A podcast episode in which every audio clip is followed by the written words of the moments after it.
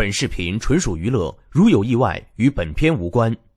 千万别让你女票看，出了意外，我们不负责的。吼吼吼吼！哎呀，哎呀！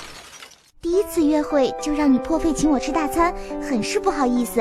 要不还是 A A 制吧？不用了，没事的，不就吃个饭嘛，不用介意。那谢谢了。呃，先生，您是要买单吗？嗯，稍等，我拿钱。哎，哎，哎呦！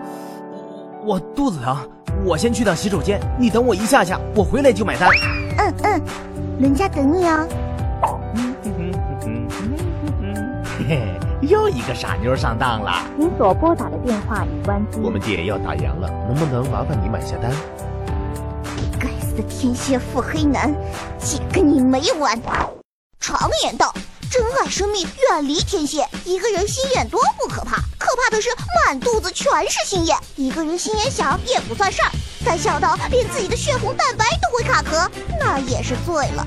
天蝎男就是这样的奇葩品种，他不会像白羊男一样当面给你一板砖，也不会像狮子男似的喷你一脸。作为资深阴谋家，屎巴子地小鞋绝对是天蝎男的拿手好戏，一边安慰你别哭，一边地上撒了辣椒面的纸巾，这才是天蝎男的风格。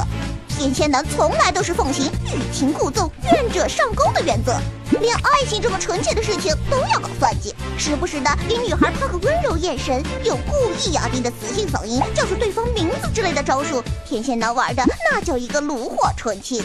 等到妹纸已经在对天蝎男的 YY 中不可自拔时，天蝎男又开始装逼玩矜持。